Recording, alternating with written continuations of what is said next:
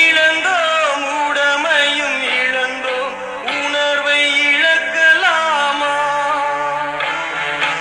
உணர்வை கொடுத்து உயிராய் வளர்த்த கனவை மறக்கலாமா?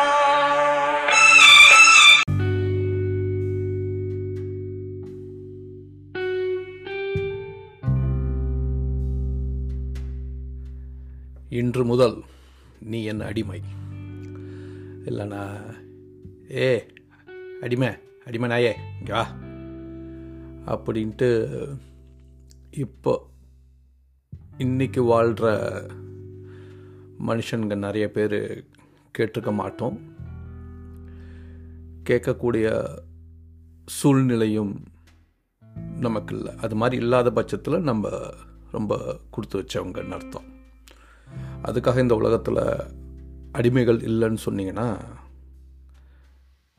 அது கண்டிப்பாக மறுக்க முடியாது. ஏன்னா இந்த உலகத்தில் இன்னும் அடிமைகள் இருக்காங்க. அது எவ்வளோ பேர் எந்த நாட்டில் இருக்கான்ட்டு நம்ம கடைசி பகுதியில் பார்க்கலாம்.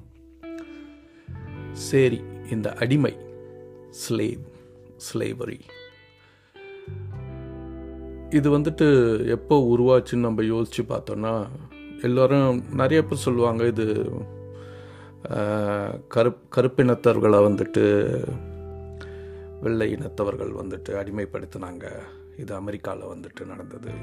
பதினேழாம் நூற்றாண்டுலேருந்து ஆரம்பித்து இல்லை பதினாலாம் நூற்றாண்டுலேருந்து ஆரம்பித்து ஆப்பிரிக்கா கண்டத்தில் நிறைய கருப்பினத்தவர்கள் இருக்கும் பட்சத்தில் அங்கே சின்ன சின்ன குழுக்களாக தான் அங்கே இருந்தாங்க அவங்க. நிறைய ட்ரைப்ஸ் அதனால் அவங்க அவங்கக்குள்ளே நிறைய அடிதடி அடிதடிகள் நடந்துட்டு இருந்த காலம் இன்னும் அப்படி தான் இருக்குது அந்த ஆப்பிரிக்கா கண்டத்தில் இன்னும் குழுக்களுக்குள்ளே நிறைய அடிதடிகள் நடந்துக்கிட்டே தான் இருக்குது அதை பயன்படுத்தினதுனாலையோ அல்லது அங்கே உள்ள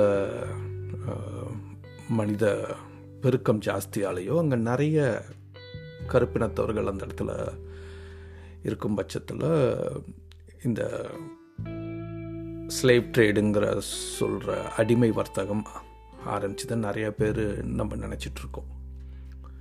இப்போ சமீபத்தில் நடந்த விஷயம்ன்ட்டு. ஆனால் ஆராய்ச்சி பிரகாரம் பார்த்திங்கன்னா எழுத்து மூலியமாக அதிகாரப்பூர்வமாக நமக்கு கிடச்சிருக்கிறது ஒரு நாலாயிரம் வருஷத்துக்கு முன்னாடி அதாவது கிறிஸ்தவ பிறப்புக்கு முன்னாடி ஒரு ரெண்டாயிரம் வருஷத்துக்கு முன்னாடிலேருந்து எழுத்து வடிவமாக நமக்கு ஆதாரப்பூர்வமாக அடிமைகளை எப்படி நடத்தணும் அடிமைகள்னால் யார் அது போலன்னா நிறைய விஷயம் நமக்கு கிடச்சிருக்கு.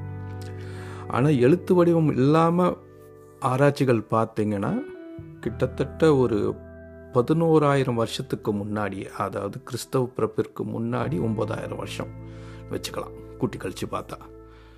அப்போலேருந்தே இருக்குன்னு தான் சொல்கிறாங்க அதாவது எண்ட் ஆஃப் ஐஸ் ஏஜாக இருக்குமா அப்போ? இல்லை எந்த ஏஜ்னு தெரில அப்போலேருந்தே இருக்குங்கிறாங்க இந்த மனுஷனுக்கு மனுஷன் அடிமைப்படுத்துகிற தன்மை.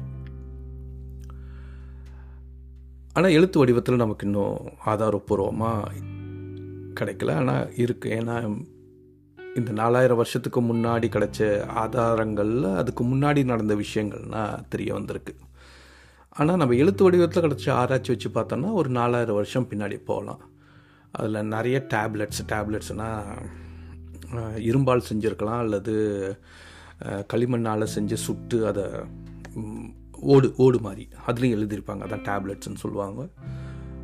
அந்த டேப்லெட் வந்துட்டு ஒரு நாலஞ்சு டேப்லெட்ஸ் நமக்கு ஆதாரபூர்வமாக அது அதாவது அடிமைகளின் விதிகள்னு சொல்லியே உள்ள டேப்லெட்ஸ் நமக்கு கிடச்சிருக்கு. அதில் ஒரு முக்கியமானது உருநாமு யஷுனா இதெல்லாமே அந்த அந்த மெசபட்டோமியா அந்த அந்த டயத்துலேருந்து நம்ம கிடச்ச ஒரு இது. ஈராக்.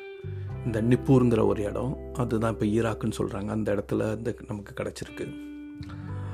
அதில் ஒரு டேப்லெட்டில் வந்துட்டு ஐம்பத்தி ஏழு விதிகள் இருக்குது கிடச்சிருக்கு. அதில் முப்பத்தி ரெண்டு விதிகள் படிக்கக்கூடிய சூழ்நிலைன்னு நமக்கு கிடச்சிருக்கு. அதில் சில விதிகள் என்ன சொல்லுதுன்னா இரண்டு வகையாக பிரிச்சிருக்காங்க மனுஷனையா அப்போது ஒன்று வந்துட்டு சுதந்திரமாக இருக்க மனிதர்கள் இன்னொன்று வந்துட்டு அடிமையாக இருக்க மனிதர்கள். இதில் என்ன விஷயம்னா இந்த சுதந்திரமாக இருக்கிற மனிதர்கள் எப்போதுமே சிறுபான்மை சிறுபான்மையினர் தான். ரொம்ப சின்ன ஒரு குரூப்பு. ஆனால் இந்த அடிமையாக இருக்கிறவங்க தான் ரொம்ப பெரிய குரூப்பாக இருக்காங்க. அது ஏன்ட்டு தெரியவே மாட்டேங்குது. ஏன் அப்படி எப்படி நடக்கும் அதுன்ட்டு தெரிய மாட்டேங்குது. இப்பயும் நம்ம இப்போ இப்போ உள்ள விஷயம் இன்றைய சூழ்நிலையில் கூட பார்த்தீங்கன்னா இந்த அடிமைகள்ட்டு உள்ள மனப்பான்மை உள்ளவர்கள் நிறைய பேர் இருக்காங்க. அந்த அடிமை மனப்பான்மையை விட்டு உடச்சி வெளியில் வர ஆட்கள் ரொம்ப சிறிய மக்கள் இருக்காங்க. அது ஏன்ட்டு தெரியல. ஸோ இந்த நாலாயிரம் வருஷத்துக்கு முன்னாடி கிடச்ச நம்ம அந்த டேப்லெட்ஸில் சுதந்திரமாக இருக்க ஆளுங்களை வந்துட்டு லூனு கூப்பிட்ருக்காங்க அதே அடிமைகள் ஆம்பளை அடிமையாக இருந்தால் ஆரட் பொம்பளை அடிமையாக இருந்தால் ஜீனி. அந்த மாதிரி சில ரூல்ஸ் எல்லாம் இருக்குது அதில் இன்னொரு ரூல்ஸும் வந்து என்ன சொல்கிறதுன்னா ஒரு அடிமை வந்துட்டு ஒரு சுதந்திரமான ஆளை வந்துட்டு கல்யாணம் பண்ணிக்கலாம். அப்படி கல்யாணம் பண்ணாலும் அந்த அடிமை எந்த வீட்டில் அடிமையாக இருந்தானோ இருந்தாங்க இருக்காளோ ஆணோ பெண்ணோ அந்த வீட்டை விட்டு போகக்கூடாது. அதாவது ஒரு அடிமை சுதந்திரமான உள்ள ஒரு ஆளையோ ஒரு பெண்ணையோ கல்யாணம் பண்ணால் கூட அந்த ஆணோட பெண்ணோடையும் வாழலாம். ஆனால் அந்த அடிமையோட முதலாளிகிட்டேருந்து நம்ம வெளியில் போக முடியாது. அப்படின்னு ஒரு விதி இருக்குது அதுக்கப்புறம் ஒரு இன்னொரு விதி வந்துட்டு ஒரு சுதந்திரமாக உள்ள ஆள் வந்துட்டு ஒரு அடிமையை கல்யாணம் பண்ணிக்கிட்டு அவங்களுக்குள்ள குழந்த பிறக்கும் பட்சத்தில் இந்த அடிமைக்கு வந்துட்டு சுதந்திரம் கிடச்சிரும். ஆனால் முதல் குழந்தைய அந்த முதலாளிகிட்ட கொடுத்துடணும். அப்படி ஒரு விதி இருக்குது இதெல்லாம் வந்துட்டு நான் சொல்கிறது நாலாயிரம் வருஷத்துக்கு முன்னாடி உள்ள விதிகள். சுதந்திரமாக உள்ள ஆட்களுக்கும் அடிமைகளுக்கும் உள்ள விதிகள். இன்னொரு விதி என்ன சொல்லுதுன்னா ஒரு அடிமை சுதந்திரமான உள்ள ஆட்களோட நாயவோ இல்லை அவங்க வளர்க்குற எருமையோ பசுவையோ கொன்னுட்டா அவனுக்கு கிடைக்கிற தண்டனை வந்துட்டு ரொம்ப ஜாஸ்தி. அதே ஒரு சுதந்திரமான ஒரு மனிதன் ஒரு அடிமையை கொன்னுட்டானோ அவனை கொன்னுட்டான். அவனோட நாய் நரியனா கொல்லணும்னு அவசியம் கிடையாது. ஒரு அடிமை மனுஷனையே கொண்டுட்டான் ஒரு சுதந்திரமான ஒரு மனுஷன். அப்படி இருக்கும் பட்சத்தில் அவனுக்கு ரொம்ப சின்ன தண்டனை தான் கிடைக்குது. அதே நேரத்தில் ஒரு அடிமை வந்துட்டு ஒரு சுதந்திரமான ஆளோட நாயவோ இல்லை ஒரு ஒரு குதிரையவோ கொண்டுட்டானா இந்த அடிமைக்கு வந்து கிடைக்கிற தண்டனை மிகப்பெரியது. சவுக்கால் அடிப்பாங்க முதுகெல்லாம் கிழிச்சிடுறாங்க கண்ணை தோண்டிடுவானுங்க என்னென்னமோ பண்ணுறானுங்க அதாவது சுதந்திரமாக உள்ள ஆட்களோட நாயோட மதிப்பை விட ஒரு அடிமையாக இருக்கிறவனோட மதிப்பு ரொம்ப கம்மியாக இருந்திருக்கு. என்ன ஒரு கொடுமையான விஷயமா இருக்குல்ல? இதில் நிறைய சமுதாயங்கள் வந்துட்டு இந்த அடிமை விஷயத்தில் வந்துட்டு ஆல்மோஸ்ட் எல்லா சமுதாயம் பழைய சமூகம் எல்லா சமூகமும் இதில் ஈடுபட்டிருக்கு. இதில் குறிப்பாக சொல்கிற ஆட்கள் வந்துட்டு அதாவது பழைய நான் சொல்கிறது ஏன்ஷியன்ட் புராதான கதைகள் அதாவது இயேசு பிறப்பிற்கு முன்னாடி ஒரு நாலஞ்சு வருஷங்களுக்கு முன்னாடி கிரேக்கர்கள் எகிப்தியர்கள் எகிப்தியர்கள் நம்ம சொல்லவே வேணாம். எகிப்தியர்கள் விஷயம் இப்போ வந்துக்கிட்டே இருக்குது ஏன்னா அவர்கள் யூதர்களை வந்துட்டு எத்தனை வருஷம் வச்சுருந்தாங்க?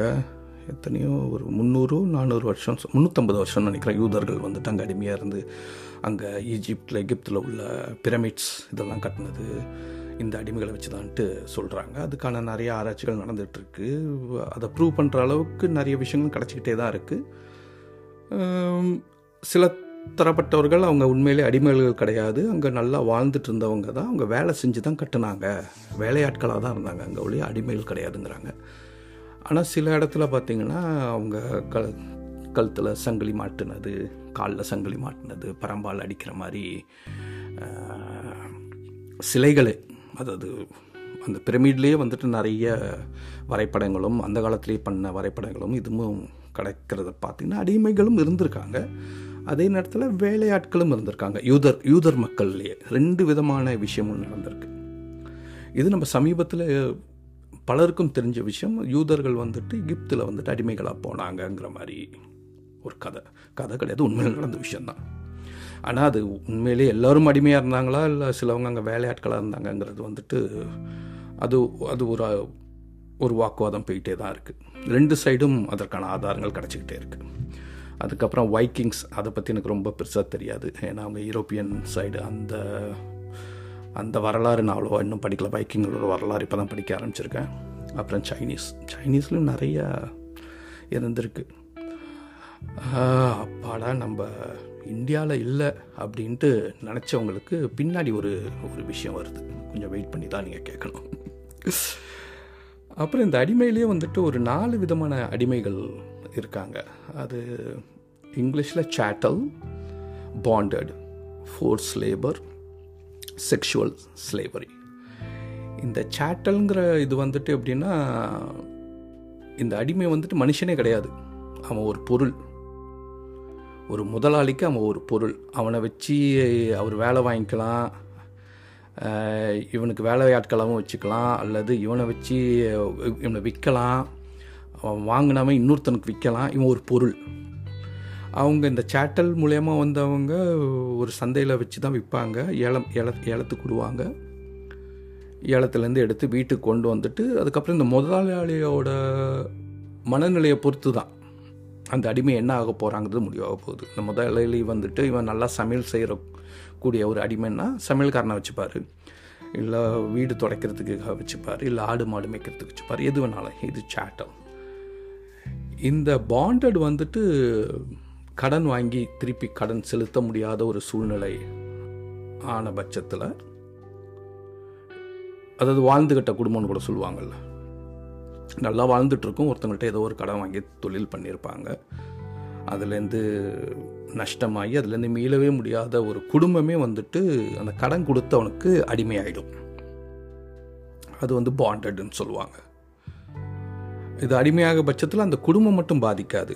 அந்த குடும்பத்தோட சந்ததிகள் எல்லாருமே அந்த முதலாளிக்கு அடிமை.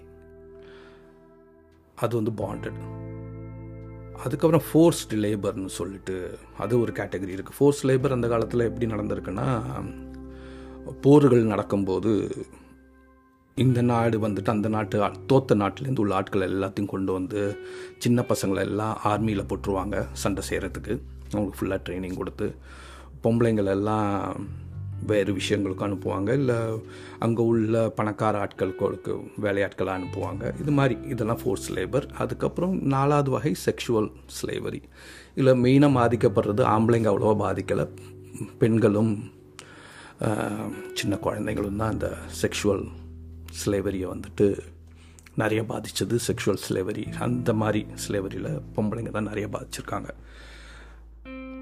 சரி இதெல்லாம் நடக்கும்போது சரி அந்த காலத்தில் எதுவுமே நடக்கலையான்னா நடந்திருக்கு. ஒரு ரெண்டாயிரத்தி ரெண்டாயிரத்து ஐநூறு வருஷத்துக்கு முன்னாடி அதாவது ஃபைவ் ஹண்ட்ரட் பிசி கிறிஸ்தவ பிறப்பிற்கு ஐநூறு வருஷத்துக்கு முன்னாடி த சைரஸ் த கிரேட்டுன்னு சொல்லிட்டு நம்ம கேள்விப்பட்டிருப்போம் பெர்ஷியன் கிங் அவர் வந்துட்டு அவருக்கு ஆதாரமே இருக்குது அவர் வந்துட்டு அங்கே உள்ள அடிமைகள் எல்லாத்தையும் வந்துட்டு அந்த அடிமை பழக்கத்தையே அபாலிஷ் பண்ணிவிட்டு எல்லாரும் மனிதர்களே அப்படின்ட்டு முதல் முதல்ல வந்த ஆதாரபூர்வமாக சொல்கிற ஆள் இந்த Cyrus the great Persian king அவரை சொல்கிறாங்க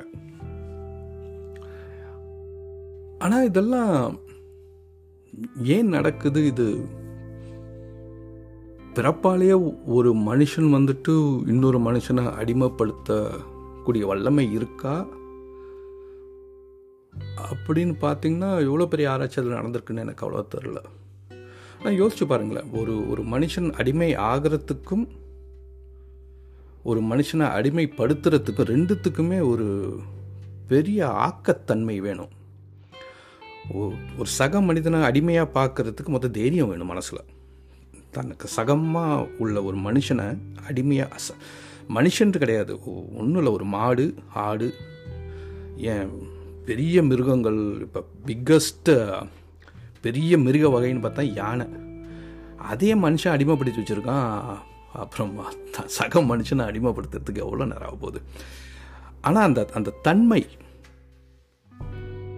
எப்படி வந்துச்சுங்கிறது வந்துட்டு ரொம்ப ஒரு வியப்பான விஷயமாக தான் இருக்குது ஏன்னா பிறப்பால் நம்ம கூட உடன் பிறந்த பிறந்தது வந்துட்டு சுதந்திரம்ங்கிற அந்த உணர்வு. அந்த சுதந்திரங்கிற உணர்வை வந்துட்டு ஒருத்தன் அடக்கினா மட்டுமே அடிமையாக முடியும்.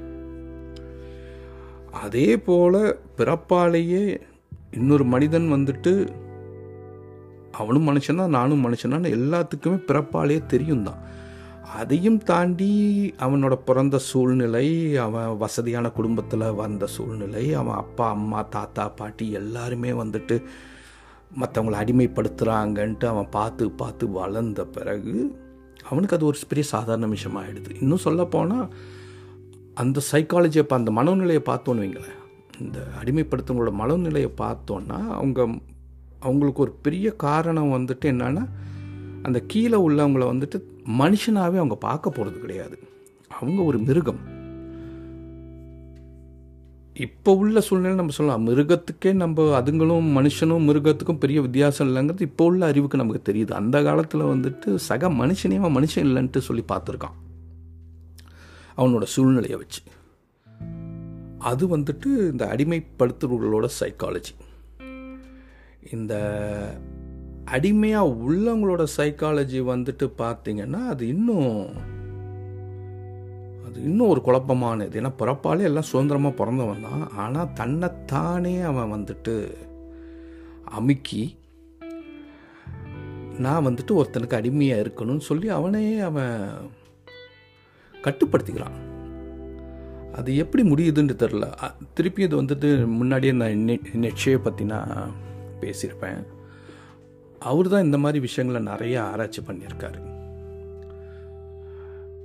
அவர் தான் இந்த மாஸ்டர் மொராலிட்டி அண்ட் ஸ்லேவ் மொராலிட்டின்னு ரெண்டாக பிரிக்கிறாரு. அந்த மாஸ்டர் மொராலிட்டியில் வந்துட்டு என்னென்ன விஷயம்னா பாதிக்குதுன்னா அதாவது முதலை முதலாளித்தன்மை எதாவது விஷயம்னா பார்க்குறான்னா அவனுக்கு உள்ள கையில் உள்ள வெல்த் வெல்த்துக்கு என்ன சொல்லலாம்? பணம். அப்புறம் வந்துட்டு அவனுக்கு அவனுக்கு ஏழைகளை பார்த்தா கம்மியாக தெரியும். அப்புறம் தான் பெரிய ஆளுங்கிறதுல வந்துட்டு அவனுக்கு பெரிய நம்பிக்கை இருக்கும். அப்புறம் ஒருத்தனை அமுக்கிறதுல வந்துட்டு அவனுக்கு பிரச்சனையே கிடையாது. அவன் ரொம்ப வலிமையான ஆளாக இருப்பான். அப்புறம் கொஞ்சம் வீக்காக உள்ள ஆளுங்களை பார்த்தா அவனுக்கு கொஞ்சம் ஏலக்காரமாக இருக்கும். இதெல்லாம் வந்துட்டு இந்த முதலாளிகளுடைய மனப்பக்குவம்னு சொல்லலாம் இல்லை தன்மைன்னு சொல்லலாம். அடிமைகளோட தன்மைன்னு பார்த்தீங்கன்னா அந்த பணக்காரர்களை பார்த்து இவன் என்ன நினச்சிக்கிறான்? அவன் பேராசையில் இருக்கான்னு சொல்லிட்டு இவனே இவனை சமாதானப்படுத்திக்கிறான். அடங்கி போகிறத வந்துட்டு ஹியூமிலிட்டியாக பார்க்குறான். அதை நான் அடங்கியே போகிறேன் என்னப்போ அந்த தன்மைக்கு போயிடுறான். அப்புறம் நார்சிசம்னு சொல்லிட்டு பார்க்குறான். அவன் அப்படி தான் த தலையில் தூக்கி வச்சு தான் ஆடுவான் போய் தொலைகிறான் அந்த மாதிரி ஒரு மனப்பான்மை நமக்கு வரும். அப்புறம் அடங்கி போகிற தன்மையே நமக்கு வந்துடும் அப்புறம் மன்னிப்புக்குரிய தன்மைகள். அவனுக்கு தானாகவே வந்துடுது இல்லை அவங்க அம்மா அப்பா இல்லை தாத்தா பாட்டி சொல்லி கொடுக்குறாங்க. நீ வந்துட்டு அவங்களாம் பெரியவங்க. அவங்க கீழே நம்ம அடங்கி தான் இருக்கணும். நம்ம பிறப்பாலேயே இப்படி தான் அப்படின்னு சொல்லிட்டு அவனோட சூழ்நிலை இந்த அடிமைகளோட சூழ்நிலை வந்துட்டு அவனுக்கு அந்த மாதிரி மனப்பக்குவத்தை கொடுக்குது. இந்த முதலாளிகள் வந்துட்டு அவன் பிறக்கும் போதே பணக்காரனாக பிறந்து பார்க்குற விஷயங்கள் எல்லாமே அடுத்தவங்களை அடிமைப்படுத்துறதை வச்சுட்டு அவன் இதெல்லாமே இதுதான் என்னோட மனப்பக்குவம். அப்படி ரெண்டா நம்மளே நம்ம அறியாமலே பிறப்பாலேயே நம்ம சூழ்நிலை தான் ஒருத்தனை உருவாக்குறது உண்மைதான் போல. பிறப்பாலே நம்ம நம்மளே வந்துட்டு வளர வளர நமக்கு அறிவு வளர வளர நம்மளே நம்மளை ஒன்று மேலே தூக்கி போகிறோம் இல்லைன்னா கீழே கொண்டு போயிடுறோம். இது நிச்சய அது வந்து நான் ஃபுல்லாக இன்னும் பேசல. எனது ஒரு பெரிய டாப்பிக்காக இருக்குது இந்த master morality and slave morality பற்றி பேசணுன்னா பட் அவர் இதை தான் சொல்கிறாரு இது மாதிரி தான் சூழ்நிலைகள்னால மனுஷன் வந்துட்டு சைக்காலஜி பற்றி பேசும்போது மனுஷ மனத்தன்மை எப்படி தானாக மாறுதுங்கிறதுக்கான விஷயங்கள் இதாக தான் சொல்கிறாரு இதெல்லாம் விட்டு நம்ம யோசிச்சு பார்த்தோம்னா இப்போ நம்ம ஒரு ஒரு மனுஷன் சொல்லிட்டு நம்மளே நம்ம யோசிச்சு பார்த்தோம்னா ஆஃபீஸ் அலுவலகத்தில் வந்துட்டு ஒரு மென்மையான அடிமைத்தனம். இப்போ அதாவது பழைய அடிமைத்தனத்துலேருந்து இப்போ உள்ள அடிமைத்தனம் ஒரு மென்மையான விஷயமாக மாறிடுச்சு. அதாவது அடிமையே இங்கே வான்னு வேணால் கூப்பிட மா கூப்பிட மாட்டாங்க. Hey come here please can you do this அப்படின்னு சொல்லிட்டு ரொம்ப மென்மையாக சொல்லுவாங்க. நம்மளும் வேறு வழியே கிடையாது நமக்கு. செஞ்சே ஆகணும். வேறு வழி கிடையாது. ஏன்னா சம்பளம் வேணும்னா நம்மளோட மேனேஜர் இல்லை வைஸ் பிரசிடெண்ட் பிரசிடெண்ட் சிஇஓ யாரோ ஒரு பெரிய ஆள் மேலே இருப்பான் அவன் சொல்கிற வேலையை நம்ம செஞ்சே தான் ஆகணும். இன்றைக்கி செவ்வாய்க்கிழமடா நான் லீவ் போடணுண்டான்னு நினச்சோன்னா நம்மளால் லீவ் போடலாம் முடியாது. ஒரு கமிட்மெண்ட் இருக்கும். ஒரு மீட்டிங்கை வந்து ஃபிக்ஸ் பண்ணி வச்சுருப்போம் ஆஃபீஸில் அது ஒரு முக்கியமான மீட்டிங்காக இருக்கும். அந்த மீட்டிங்கில் நம்ம ம- நம்மளோட மேனேஜரோ இல்லை நம்ம வைஸ் பிரசிடெண்ட்டோ சிஇஓவோ நம்மளை எதிர்பார்க்குறாரு. நமக்கு உடம்பு சரியாக இருக்கோ சரியா இல்லையோ இன்னி கூட நம்ம காலையில் கிளம்பி போகிற ஆட்கள் நிறைய பேர் இருக்கோம். இது அடிமைத்தனமாக இல்லையாங்கிறது அது வேற வேறு விதமான வாக்குவாதம். ஆனால் அந்த அடிமை மனப்பக்குவம் இன்னும் இருக்க தான் செய்யுது. வேறு வழி கிடையாது. ஏன்னா சுதந்திரமாக உள்ள ஆள் வந்துட்டு இன்றைக்கி நான் லீவ் போடணும்னா ஜாலியாக லீவ் போட்டு உட்காரலாம். நம்மளால் உட்கார முடியாது.